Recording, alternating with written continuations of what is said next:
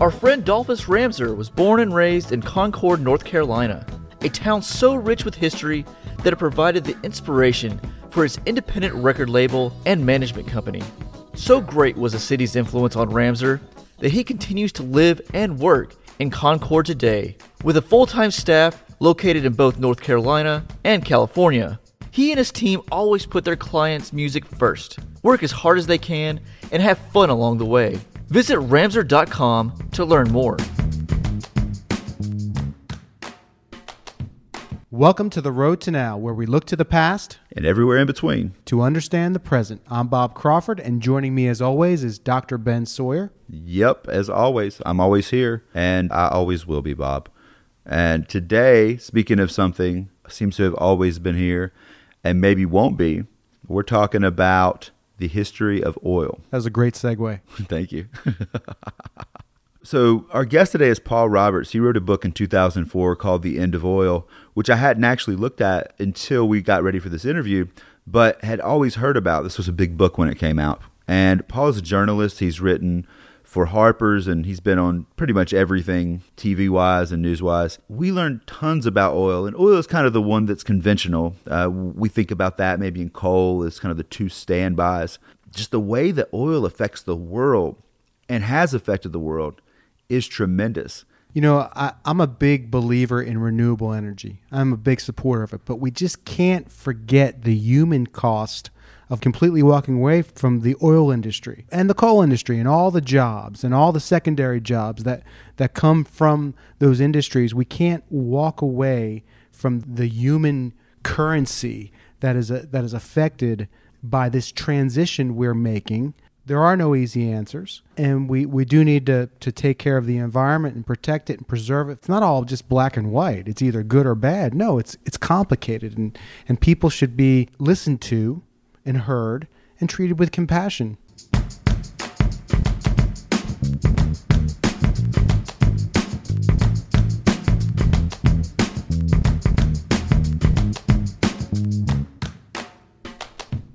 Paul Roberts, welcome to the Road to Now. That's great to be here. Thanks for having me. It's great to have you. We're doing a series on the history of energy production, and you are our expert on oil because you wrote this great book, came out in 2004, The End of Oil, which got so much praise. And I love the idea that we're talking to you now with some time from there to kind of reflect. And to start off, I was wondering if you could just take us back to, through the history of petroleum. How does it become how does it become a major source of power and how does it maintain that uh, that that position in our energy economy despite clear fluctuations that might be red flags? Well, it's a, it's a good question. It's always good to um, remind ourselves of the how we got to, you know how we got to the present moment when we're talking about something as complicated as and as important as energy and oil in particular. So, you know, what we think of as the modern oil industry begins in the middle of the 19th century.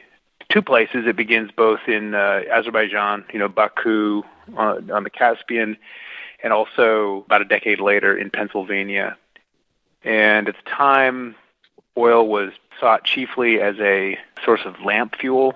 We'd killed off so many of the sperm whales that provided most of the lamp oil at that time, you know, for illumination essentially, that we needed uh, another a substitute, and oil kerosene, which is one of the fractions of oil, worked really well. So the initial push into the oil business was strictly for illumination. And interestingly, the only part of the crude oil that came out of the ground that refiners were interested in was the kerosene or lamp fuel, and they threw everything else away, including gasoline.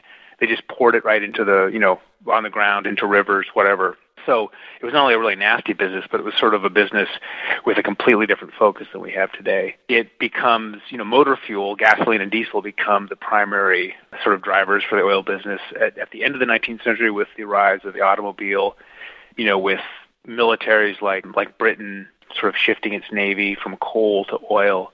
So there's this big push right at the turn of the 20th century as companies and countries alike recognize the massive benefits of and advantages of, of sort of a, an oil fired industry or an oil fired military. It's just much more efficient than coal. That, of course, then pushes more exploration and better technologies to explore. Come up with, with seismic technology that lets us look underground. We come up with new methods for drilling, deeper, more accurate, and then we come up with ways to refine oil A good barrel of oil will give you around maybe 25 gallons of gasoline and diesel. And so countries that produce that high quality crude, it's called a light sweet crude because it's lighter and gasoline and diesel are lighter. That oil is highly prized. In the United States, that's West Texas Intermediate. And then there's various countries around the world that have similar oil. So World War One's a big turning point because the British Navy is now using oil.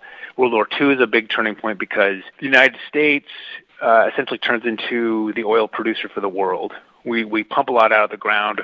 We develop a massive refining complex, and we're supplying aviation fuel and tank fuel not only for our own armies but for our allies as well because up until World War II, cars were designed with fuel efficiency in mind because uh, gasoline was so expensive. But after the war, we've got all this surplus capacity, so now gasoline is, is relatively cheap, and it's not coincidence that uh, Detroit begins manufacturing high performance cars.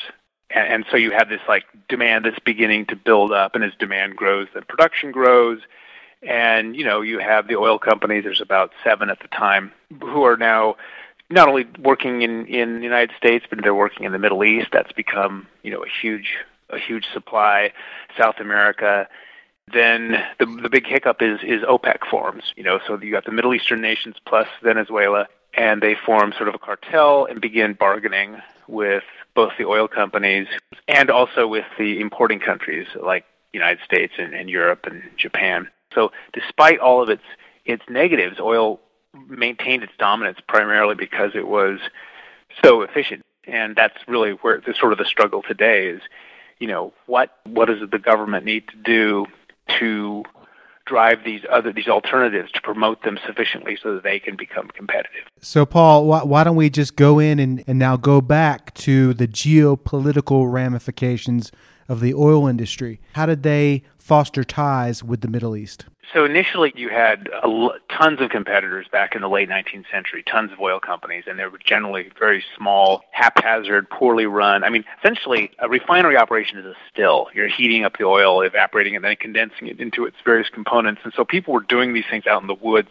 much like you'd make whiskey. And many of them were blowing themselves up because it was just total ragtag operation. It was really inefficient. It was expensive, and you had a few sort of far-sighted folk, you know, Rockefeller being one, you know, who would eventually form Standard Oil. As oil boomed, Rockefeller realized that this was the field for him.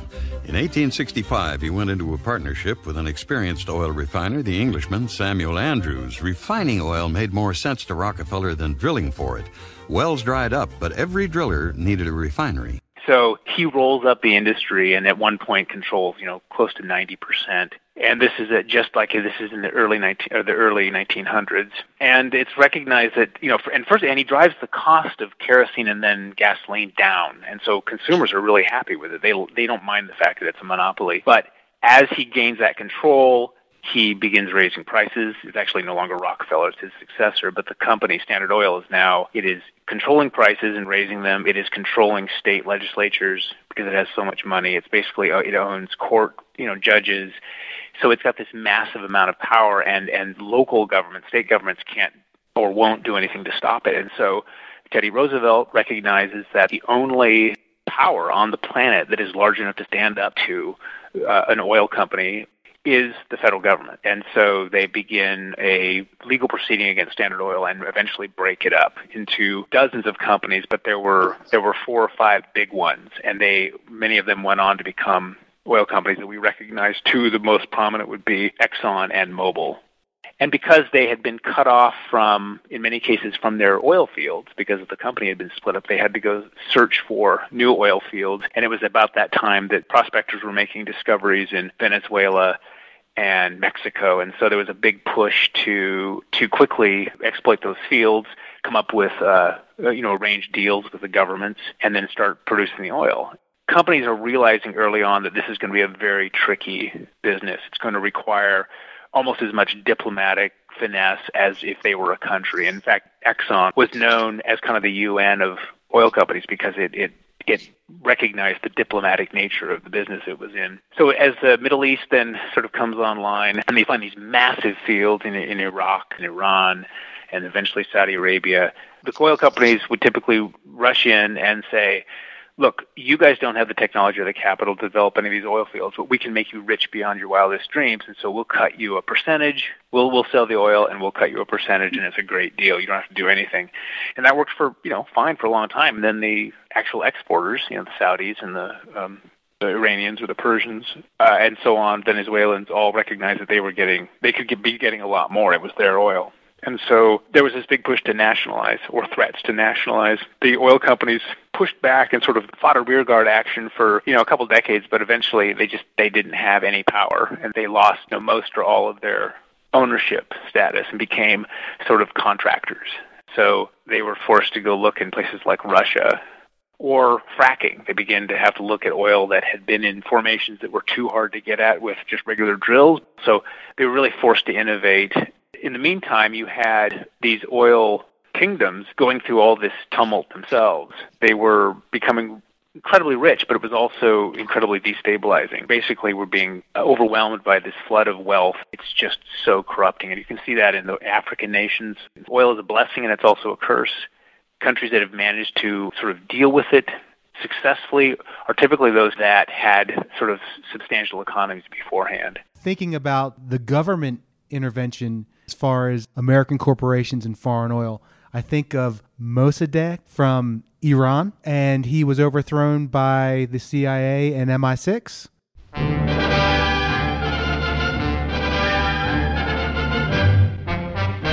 Former Premier Mossadegh's ruined house is a mute testimony to three days of bloody rioting, culminating in a military coup from which the one time dictator of Iran fled for his life. His car, as well as his home, is a shambles. In the quick shift of power, Mossadegh was finally apprehended and awaits trial for treason. The Shah, who had fled to Rome, comes home, backed by General Zahedi, military strongman, who engineered his return to power. The general will now have a strong voice in the newly formed government, whose cabinet is seen here with Shah Pahlavi. Iranian oil may again flow westward.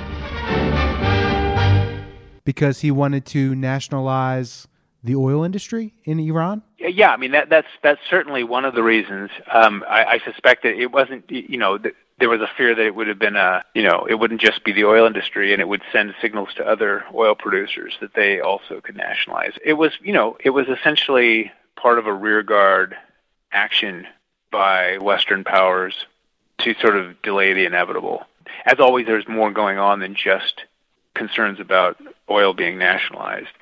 I think there was fear that this region that was so fraught with instability uh, and so increasingly strategic important was going to, you know, try to become more sovereign. You know, you had the, the sort of the pan-Arab movement, Nasser uh, in Egypt, kind of going on at that time. So it's a very complicated picture. And I guess what's always, I always, you know, want to remind people that oil is a big factor here. It's always been the it's the prize, as Daniel Yergin calls it, absolutely but it's never the sole driver. And people who insist that Iraq War was all about oil, I mean, that would be a really weird world to live in if it was just oil, you know, and and that we were ignoring all the other strategic sort of issues over there. Again, not to downplay the role that oil plays, but I think uh, a lot of times, you know, advocates who are pushing for a non-oil world and, and want to move us away from oil demonize oil even beyond what it actually deserves and and and I think the danger there is that if if they're shown to be incorrect then that kind of that weakens their position. So sort of the same thing about climate. You have to be careful about saying that every storm or every heat wave is caused by climate because then if you have a cool year people can say oh there you go see and I think that the same holds for oil. You have to recognize that you know the decision say to go to war in Iraq is very complicated and has a whole history, you know, behind it. has a lot of players, and each of those players has his, his or her own agendas. So, as always, it's you know complicated, and oil is important, but it's not the only important thing. But is it is it safe to kind of assume that a lot of the trouble we have with Islamic terrorism today is kind of was fueled by the United States government and oil corporations' treatment of that part of the world throughout the 20th century. Because uh, the overthrow of the Iranian leader who was well loved, ultimately, 20 some years later, you know, you have the uprising in Iran where the Americans are taken hostage. It's all kind of baked in the cake, right, of our relationship with the Middle East. I think that's. I think it's fair. I think, but oil again to use that metaphor, is one of the ingredients, and you know there are other things going on. I mean, you know, there's the fact that you have a region that is, you know, massively, it, it's massively broiled by income inequality, and again, that's driven by oil, but it's, but it's not simply oil. It's the fact that they don't have much of a government structure. Their political system is a little out of date, and it can't allocate resources in anything close to an equitable way. So, you've got massive income inequality, a populations booming. You have, you know, whatever oil's role was in, say, the middle of the last century in terms of setting in, in, in motion the various dynamics that would make it a really tough part of the world. Right now, what we have is a situation where the, the oil legacy is there, but now you have on top of that, you know, this massive power vacuum, you know, left by not just the war, but the collapse of some of these regimes in the Arab Spring. And you have these religious uh, extremism, which it was sort of there from the start. I mean, that's been there for uh, that's been problematic in Saudi Arabia, for example, for more than two centuries. It was just a, a bargain between the the ruling family and the Wahhabi sort of extremists to sort of jointly govern. That's the only thing that kept that from bubbling up into a civil war. Now it's out. It's basically happening. So I think that right now we've got a mess that's even more. Con- it's been certainly driven in part by oil's role but now it's so much more complicated than just you know oil, and that makes it all the more difficult to solve, and it makes it all the more difficult to to live in an oil dominated economy because again you've got this very volatile region still supplying a lot of our primary fuel and we're even less sort of capable of managing it and keeping it stable. I think it's really interesting that we have this relationship with the Middle East, and for at least the first couple of decades of oil production, it was fairly one sided with the Western countries getting the advantage. But as you mentioned earlier, uh, the formation of OPEC pushes a really, really, really strong hand of these smaller producers into the oil market. And in 1974, we see this incredible oil embargo, which shuts down production. It's it's amazing because the pictures, you know, they you could only get gas certain days based on the, your tag number, and it really shuttered the American automotive industry. Well, in February, if you look up this hill, we had lines that used to start 4 o'clock in the morning. Now, this station didn't open until 7. And as far as the eye could see, there was a never-ending line of automobiles. It got so bad during the month of February that I honestly broke down twice and cried.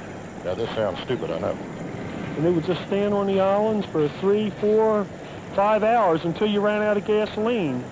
And of course, we had that occurring as early as 9 o'clock uh, on many mornings. The line was at the top of this hill, and the wait was hour, hour and a half. A lot of people couldn't make it to work because it was lined up so bad, uh, people decided not even to ride. You know, you got people threatening to hit you in the head with gas cans, especially one old lady threatened to hit me in the head with a gas can. She, she was so mad. She really did. And what's amazing is that it seems like there's an awareness in the 70s like this could go bad, but then a couple years later, it's like it never happened. And we go back every time. It seems like there's there's a, a peak. We were aware for a, a year or two that the finite nature of petroleum, and then suddenly we're back to doing what we're doing and we get hit with it again why do you think it is that that our relationship to oil is so short-sighted well i think it's because the people in this at the middle of that equation you know the humans on the planet are really short-sighted you know we we i mean we just respond we, we're not designed to think long term we just aren't and uh, we have institutions that we sort of built up over time that help us overcome that short-sightedness you know whether we're talking about churches or you know political systems corporations even, you know, those are all capable of longer term thinking and, and planning. But human beings, we respond to sort of near term signals and price being a very important one. And as you point out, you know, we sort of saw Jesus in the early 70s and the price of gasoline forced us to change. And it was we were already sort of teetering on on the edge of, of our cars are too big. The recession combined with the price spike in gasoline really forced this massive reassessment and rethinking. And so you did get these smaller cars, and many of them were just terrible. You know, the the Mustang II, the Gremlin, the Pacer, you know, K car. I mean, they were really hideous. And the thing was, they weren't just hideous, but they were completely outclassed by the German and Japanese economy cars, which had actually been sort of, you know, nibbling mar- American market share since the 60s. Um, but they, you know, they obviously took over and ate our lunch.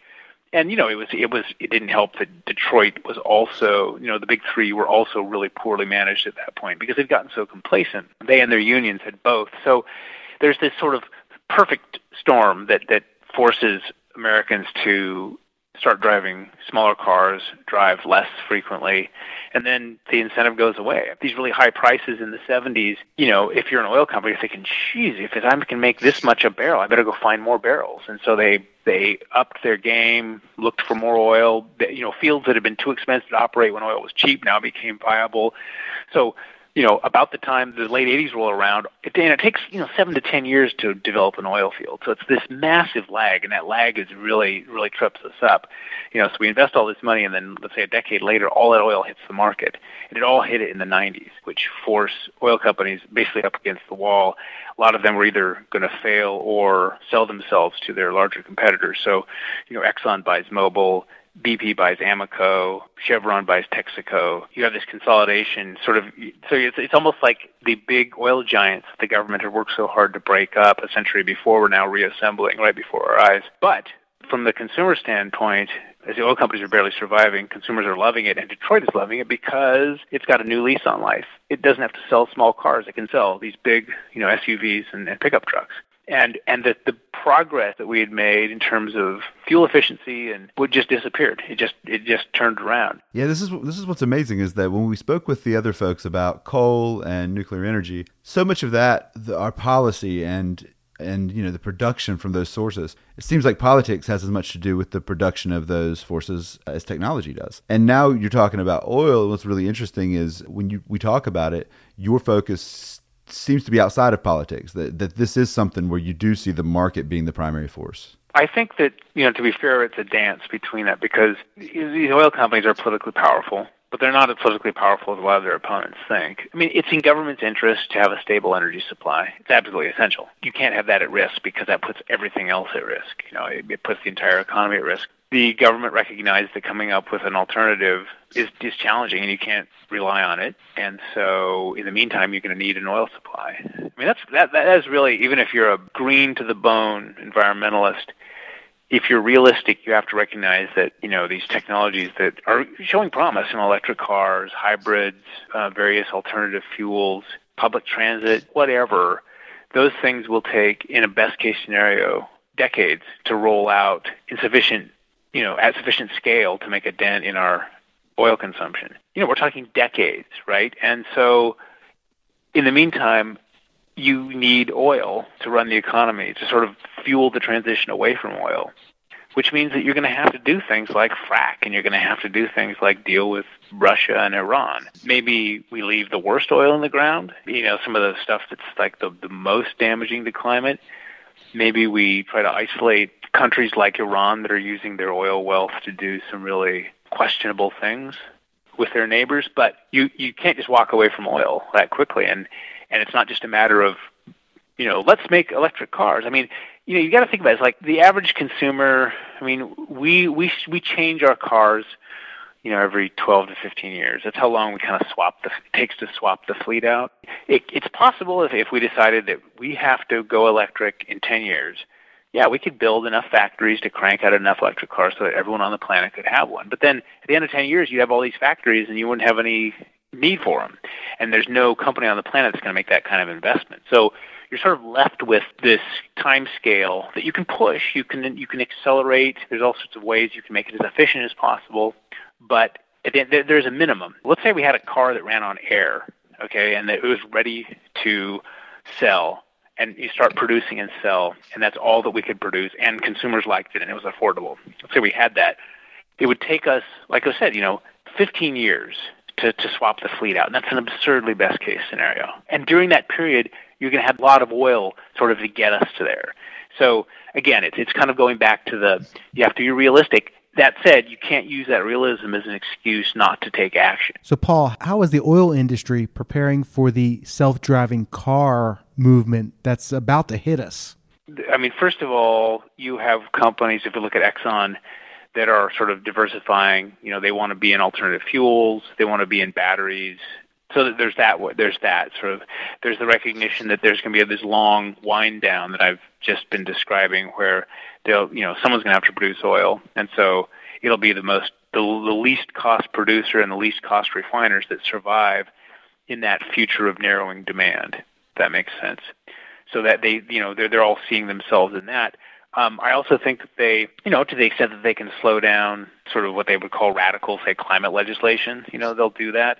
But there's a cost that they pay, a political cost, and also I mean, one of the reasons Exxon sort of did a, a semi-about face on climate was two, well, two things. They got rid of a CEO who had been just obsessively opposed to dealing with climate change. I think this is this is something that all the oil companies are running into. One is that you know they would certainly, on the one hand, like to delay any sort of legislation or regulation that forces them to um, spend more money uh, or or not be able to sell as much oil.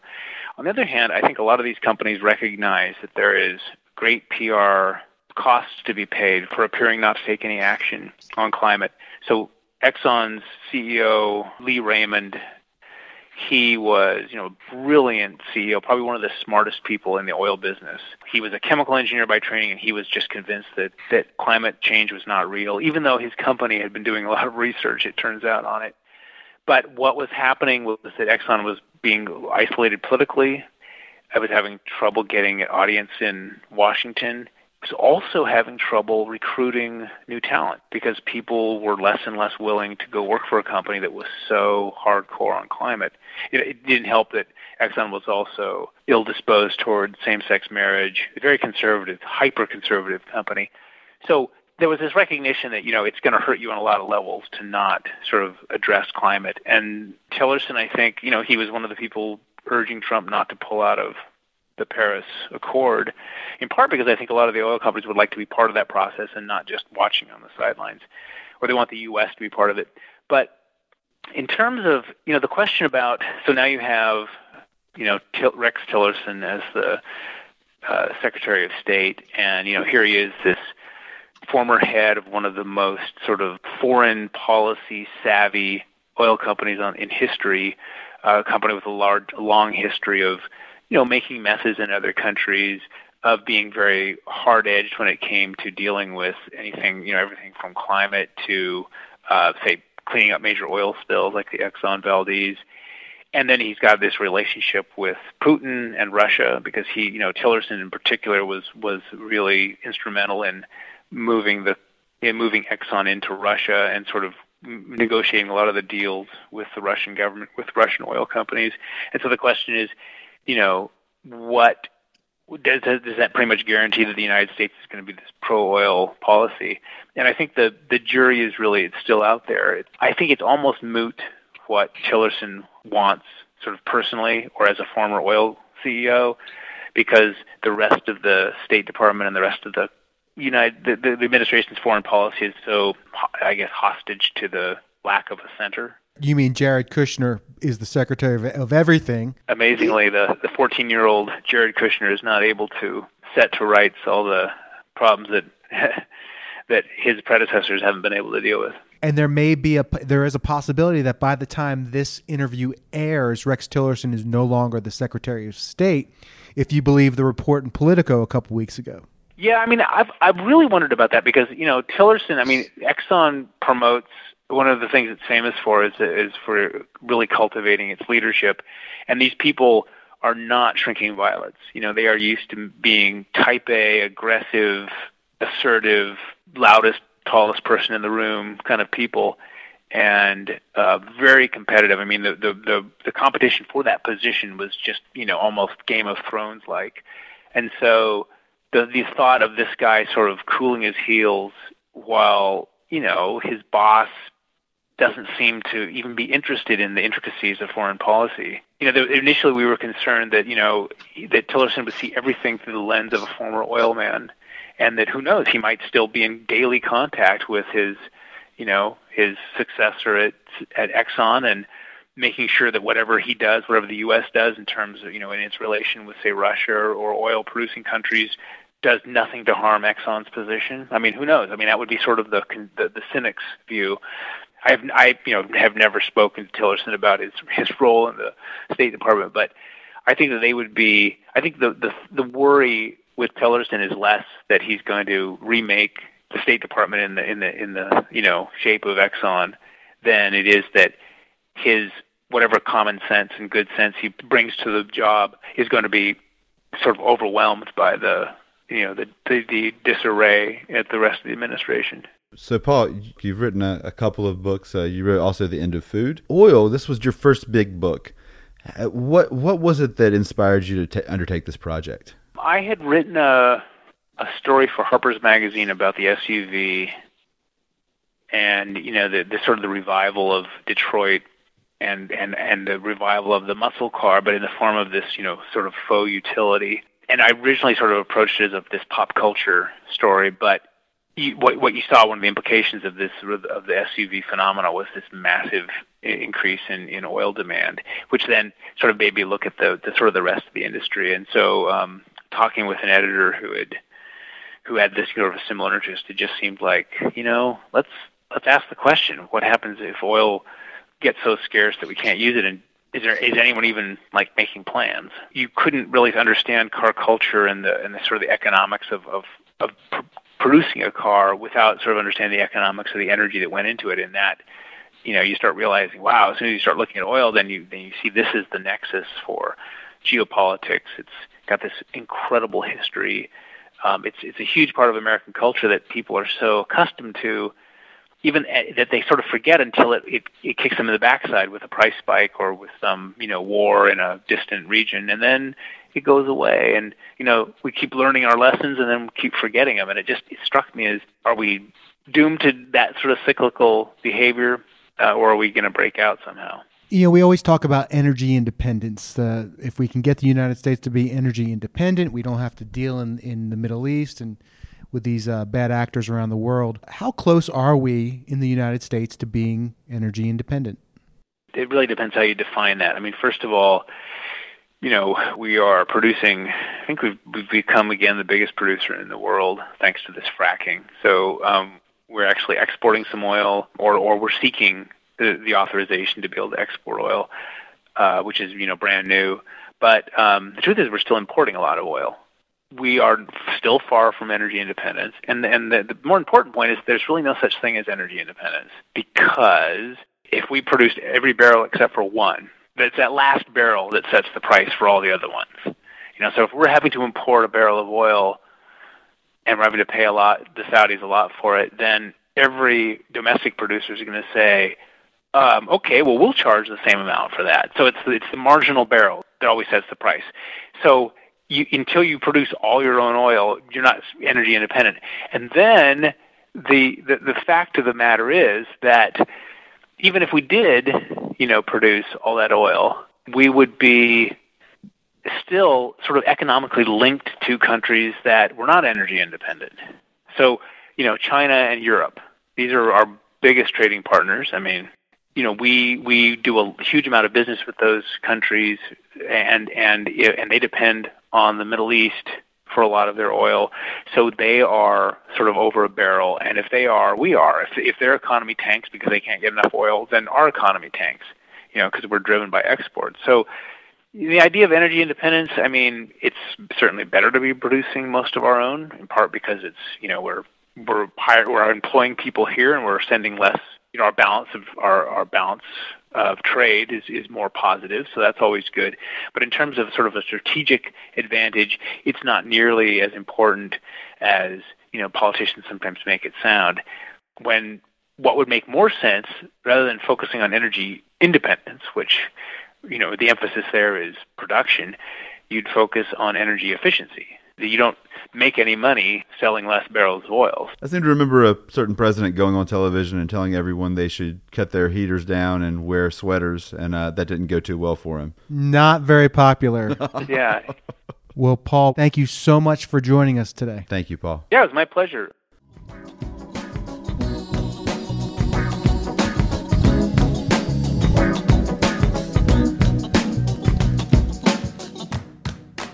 I want to thank all of our listeners for joining us on this four part series about energy. What we really hope you gained from listening to these episodes is a sense of how complicated each of these sources of energy are and the effects, both good and bad, that they've had on our nation economically and environmentally. And as a historian, Bob, you make a history podcast with me. This is what makes me a historian. I think you're one too, man. Well, for you to confer, uh, I appreciate you you thinking hi- highly of, of me and, and my acquired knowledge. Uh, uh, either way, you got it, man. Thank you for joining us today on the Road to Now. Our program is produced by Bob Crawford, Ben Sawyer, and Ian Scotta, edited by Bob Crawford and Ian Scotta. Paul DeFiglia provides our music. Please be sure to follow us on Twitter, like us on Facebook, and rate us on iTunes. For more information about this or any other episode, please visit theroadtonow.com. For Dr. Ben Sawyer, this is Bob Crawford. Take care.